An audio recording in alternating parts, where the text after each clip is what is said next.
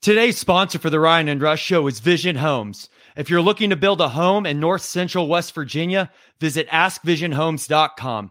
Building a house you're proud to call home, Vision Homes. And if you haven't subscribed to the Ryan and Rush Show, go ahead and do it. But don't take our word for it. Take Coach Nehlen's. Hi, this is Coach Don Nehlen, and you're watching the Ryan and Rush Show. Please subscribe.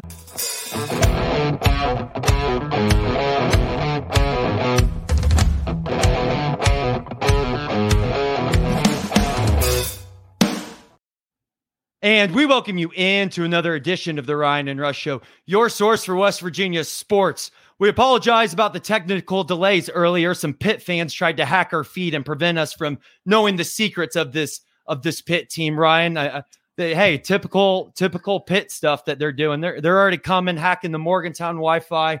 They're getting ready to to brawl. But on today's episode, we're joined by actually a respectable Pitt fan, someone that's from Pittsburgh, someone that's near and dear to our hearts. Noah Bieniek, a good guy. He's one of the good guys, everyone. So so try to be nice to him. Tell us about this pit team a little bit. Noah, welcome to the show. Thank you so much for coming on. Hey, thanks guys for having me. Yeah, I mean, for those that listen to the college experience, I'm more behind the scenes for college, uh, college football and college basketball, but I host the baseball show um, Colby and his co-host Ryan over here, they like their bit. One of their many bits with me is they'll they'll label some teams as like a team that I'm a, a fan of or a part of or whatever. I've like you, you know using Holy Cross basketball and Denver basketball just as two examples. I have three, I guess, affiliations with my college fandom. Uh, I'm a diehard Michigan fan. Uh, my aunt played basketball for Florida and I went to college in the city of Pittsburgh. So Pitt has been like that big college that I've rooted for the last five years or so of my life. So, so you you basically stole Rich Rod from us. So we don't like you for that reason. You've been a Pitt fan, and you know we're pretty. Oh no. Uh-oh. That's Uh-oh, disgusting. Who did You you, gotta- invite on the show? Uh oh. Kick him Hey, off. You know, Noah is the only Pitt fan that's ever been invited, and even was invited back. But we may It's a have to huge honor. for that. Uh, yeah, no. When Pitt, when Noah revealed that he went to school in Pitt, it was like a take two. I said, "Wait, what do you mean you went to school in the city of Pittsburgh? Do you like Pitt?" Because like When- I, I was very adamant that I did not like Pitt, and you, you, I'll give you credit. You kept it quiet. Me and Colby always ragged on. I Pitt. did. You know, you know our famous "eat shit Pitt" chant that we love to say, and Yeah, everybody. I, am smart. I know you're a huge fucking West Virginia guy. So yeah, I went to Point Park. I got the flag back there. I played baseball uh, for Point Park. So that was the reason why I went to school in Pittsburgh. Otherwise, I would have probably stayed home. But you know, and that- life happens. life does happen, and we won't hold it against you. You're you're one of the few. I, you might be the only good guy. I, I do have a couple Pitt fans, but hey, man, let's get into these Pitt Panthers. Uh, Saturday was a tough game for them. E- No matter what side you're on, I mean, us Mountaineers, we loved watching Pitt lose, but they kind of got dominated by Cincinnati start to finish. A little flat coming out of the gate. Narduzzi usually is pretty good coming off a loss. What's the pulse of the program right now? Just coming off that I, it was a little bit of a surprise, I think, to everybody. I think everybody thought they would just roll Cincinnati, but it was the complete opposite on Saturday.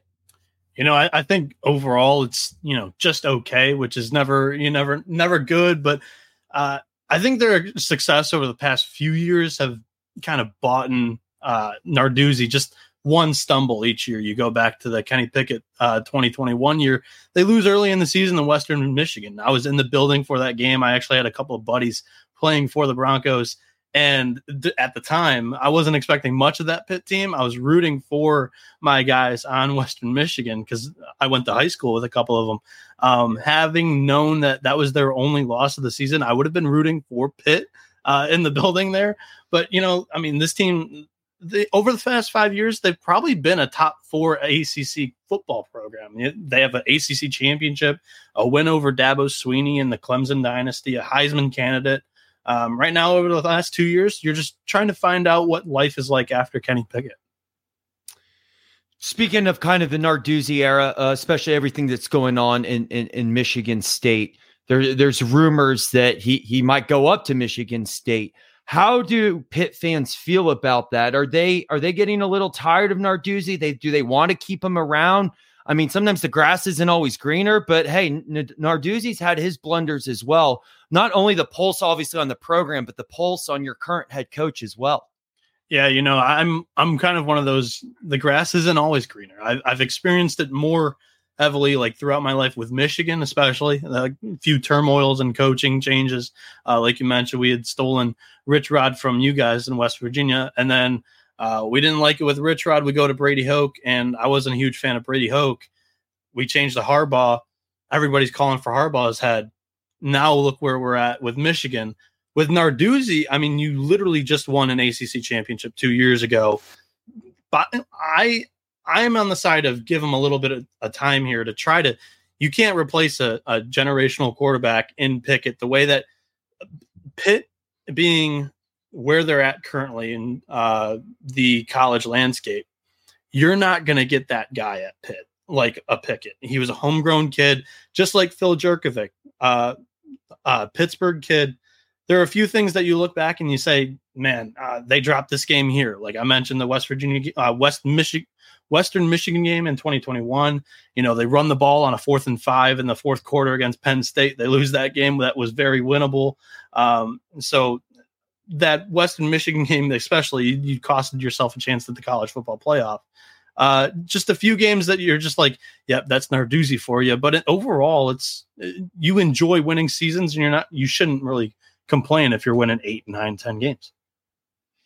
I think that's a great point, Noah. And I think we kind of ran into it with Dana Holgorsen. I think we got a little bit spoiled winning seven, eight, and sometimes nine, ten games in really good years and like you said, the grass isn't always greener. I know everybody wanted Dana out, but it's has not been as good since Dana left with under Neal Brown. Let's talk uh, Jurkovec, um, uh, quarterback. Obviously, he started at Notre Dame, then went to Boston College.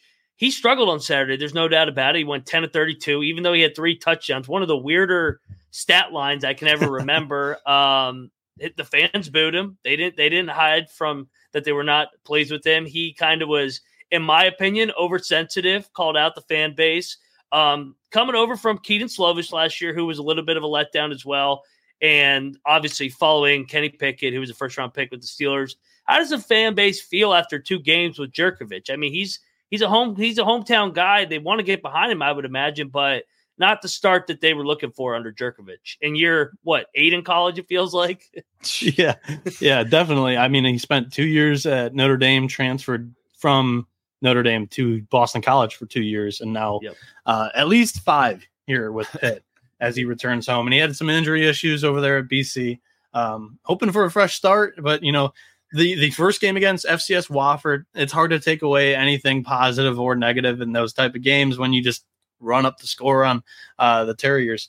Um, against Cincinnati, we weren't really expecting that. Only what 10 of 33 was his line. And honestly, the offense in general didn't look good. I mean, I, I think it lacks a little bit of an identity. You have uh, in that game, three running backs had action. All three had six attempts. None of them really did anything. Um, you look at how Pitt fans have treated some of these teams over the last few years. In my recent memory, I mean, we booed. Uh, I, for, forgive me for saying we. I don't usually do that for Pitt, but they booed Kenny Pickett, uh, they lost to Virginia in game one, one of the years. And then uh, what New Hampshire, it was only, I think, like yes. 21 to nothing at half, and they weren't happy. Then it turned into 77 0, and everybody forgot. But uh, I mean, you looked at last year with Kedon Slovis. The fans were actually right on that one. You turn to Nick Patti, the fifth year guy. He knew the offense. He knew a lot of the guys in there. Um, that that offense still struggled, and I mean, it goes back to Narduzzi where he gets rid of Rip, uh, Mark Whipple, the offensive coordinator that had aided them to the offensive or to the uh, one of their better offensive years with Pickett, ACC championship. Um, and you replace him because Narduzzi would just wants to hammer the ball, run it down everybody's throat, and hasn't worked over the past two years. There is a kid um, behind uh, Jurkovec here that has some hype. He's a sophomore, and Christian Velo, but I, he, in my opinion, he doesn't offer that experience that Patti had and the, the, knowledge of the offense that Nick Patti had last year. I think this is Jurkovec's team, and the fans just have to ride him out. we did an episode yesterday kind of outlining the history of the backyard brawl and uh, you know it was a little biased. We, we we did our favorite west virginia games. Everyone go check it out. Obviously there's been some great games in the backyard brawl. When you've met 105 times it started in 1895 back when pitt wasn't even pitt. It was what the western uh pennsylvania university or something Yeah. like that in the first game was was eight to nothing but honestly noah how do pitt fans feel about the backyard brawl like you feel like some Pitt fans are always like, "Yeah, we can't wait. Good game. It what it took too long for us to get it going again. A game that never should have left." Other Pitt fans feel like Penn State's our real rival. You know, we we play Penn State. Who cares about? Which is absolutely ridiculous. What what is the honest pulse on Pitt's feeling of the backyard brawl rivalry itself? You know, I was kind of thrusted into this uh, Pitt fan base r- just recently. I would say I'd give it 5 We're years. sorry. Um, I, Always I, time to change. I think that you know, uh, there's always that fear of going down to Morgantown to play this game. Um, that's always never desired. Uh, however, I think having a rivalry is great. Uh, I think it's a game that you always circle on your schedule uh, that you know brings excitement to each and every football season, whether it's going to be a good or a bad one. And I mean, for a time here, Pitt didn't play neither Penn State or West Virginia, so it was like, what are we doing here if we're not winning eight, nine, ten games and competing for a conference championship? So, yeah, I I think they look forward to this West Virginia game. Over the last f- five years, they played it what three, four times. Uh, first time going to Morgantown, correct? Uh, in the like last eleven years, right? Yeah, no, that's all. That, you're thinking of the basketball side. Oh, am I? They they yeah they just renewed it. They just renewed it last year. at I am more of a yeah, basketball guy than a football, so I'm sorry. Yeah, you're getting you're getting them confused, but yeah, no, this is uh year two of a four year deal, and then they're gonna renew it here um a couple years. They're gonna take a couple years off, and then they got like a six year deal down the road. But I mean, honestly, who even knows what the future of conference or uh, college football scheduling is with expansion? Um, no, let me ask you this. Um, you you mentioned that you're a newer Pitt fan. Do you have a favorite memory of the backyard brawl? I mean, I I think that every Pitt fan is unanimous where they almost unanimous where they're going to pick the one game that uh, I don't ever mention. But I mean, would it be last year for you just because you're on the newer side of being a Pitt fan? No, it, it goes back to 2011. Like I've always liked to watch college football. Um, and for me, like waking up each Sunday morning, it was never about NFL. It was always going to watch the ESPNU uh, college football show where they had all the U animations with all the uh, mascots they had going on. Uh, the Geno Smith years were some of West Virginia's uh, more exciting, in my opinion. Uh, just on the outside, I loved that game. This is this is why you're a respectable Pitt fan. You're you're choosing the games West Virginia won, and that's that's why we like you. Know, but the problem Yeah. is, is you're gonna uh, you're gonna get marinated in this Pitt fan base. We'll bring you on again next year for this game, and we're gonna be like, yeah, you know that Noah guy, we don't like him anymore. So we're we're gonna have Uh. to find someone else. But of course, o- o- only giving you a hard time. But speaking about it, obviously Ryan brought it up. Is this is year two of a year four contract for West Virginia and Pitt in football? um, kind of bringing it back. The last time they played was 2011. Um, then they have a break in six, and then they play again in six years, uh, for six a six year period. What that that's obviously one got to change. Do you see Pitt staying in the ACC? Where do Pitt fans want to go? Do they want to join the Big Twelve? Do, do where where how does this play out in this world of conference realignment, and where does the backyard brawl stand in the midst of all that? you know, I think I think the Big 12 offers a little bit more stability. And like we've mentioned earlier, like you have a rival in the Big 12. And that would automatically, you know, up your value in that conference. I see. Like in the ACC, um there's the the ones that you circle are Clemson, where we've lost uh, four of the last five years. Um, you're circling Florida State, who looks pretty dang good this year, um, and Miami, who has not been themselves in the last in the since 2000 you know? So I, I think you're you're just looking for stability. With all the acc noise and you know florida state looking to buy themselves out of the acc along with you know clemson and there's some unrest with north carolina you just as pitt you're not one that's uh, determining how this is going. You just don't want to be left behind like Oregon State, like Washington State.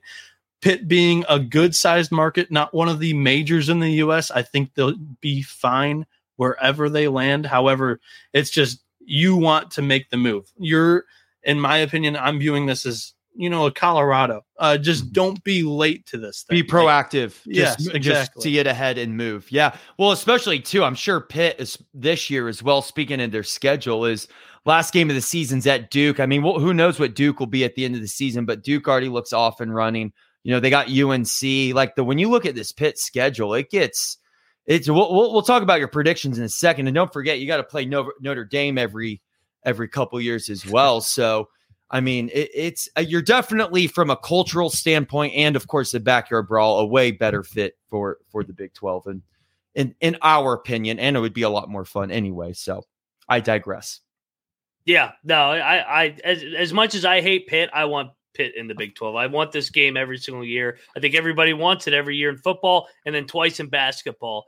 Um, all right, no, I know you're busy, man. I know we got uh, the college football experience kicking off here in a couple hours. Real quick, your final game prediction, and don't worry, I won't give out your address if you pick the wrong team. And what hmm. a season prediction for how do you think Pitt will do the rest of the year, sitting at one and one through ten games? How do you think the rest of the season shakes after Saturday night's backyard brawl? I think uh, I'll give them a flat number. I, I think they're seven and five team on on paper and with the schedule. Uh, you go to Virginia Tech, which is you know a, a, tough place to play at any time, and they're going to hope that they don't play at night uh, in Blacksburg. They also go to Wake Forest, where Dave Clawson has mm-hmm. that thing rolling. Um, at Notre Dame, Notre Dame looks pretty legit this year. And Syracuse, I mean, with the shredder, uh, with Shrader, their quarterback, so far it's it's tough to take away anything that the Orangemen have done so far this season. Uh, they've just rolled over to tomato cans, but uh, they look quite good and they're favored on the road at Purdue at night. Uh, so I, I, think that's five losses for Pitt, um, and it could be six. Looking at West Virginia here, better be. Uh, last week, Pitt's D line struggled against the run, and Narduzzi had a rotation of uh, a couple of D linemen uh, I believe it was four uh, in that rotation. They were gashed for 216 rushing yards. They made some adjustments in the second half. They looked a little bit better in the fourth quarter. Um, and they're going to stick with some of the adjustments that were made. So in week three, the depth chart displays those changes going forward. Uh, two co the two co-starters at D tackle um, are David Green and Devin Danielson. Both of them are sixth year seniors. So you look to think like, hey, we'll we'll move out the two that weren't uh, you know, as as good against Cincinnati. Um, no offense to West Virginia, but Cincinnati was projected second to last in the Big 12. Uh, the Mountaineers were right there with them. So early this week, betting markets had no idea where to put this game. This thing had ranged anywhere from Pitt minus one and a half to West Virginia minus one and a half at home in a rivalry game. I favor the home dog. Um, right now, I know Circa opened this thing at minus two. Now it's minus one. I I would I would take West Virginia to at least cover. They probably win this game too, only being a, a wow. one point spread in most areas. Smart so man. I, I, am thinking this is a seven and five season. They'll pull off one of those upsets on the road. Uh, in particular, probably either at Virginia Tech if that's an afternoon game, or at Syracuse because Syracuse might be a winnable game. I, I, think it's a seven and five season for Pitt. Do you have a score prediction? Colby went 24 22. That was his official yeah, score. Colby's prediction. Colby's a wild man so far this season. He's hit a couple of these, um, putting the pressure on me. I think it's a low scoring game, honestly. I don't think either one of these offenses are going to have too much success. I think it's going to be you know, a 24-21 game, West Virginia wins it. I like it. There you You're go. allowed back off. on the show. there we go. Yeah, you had uh Noah. Like when you said, "Oh, actually, I think West Virginia might win this game." You had a couple people drop off the live, so we know who what Pitt fans were turning in there. But, but hey, trolls. nonetheless, it, it, it when, should be a great I, game. Uh, when I when I stated my affiliation, they might be like, "Oh, this guy's just acting as a Pitt fan for these guys. Like they're not actually bringing on a real Pitt fan."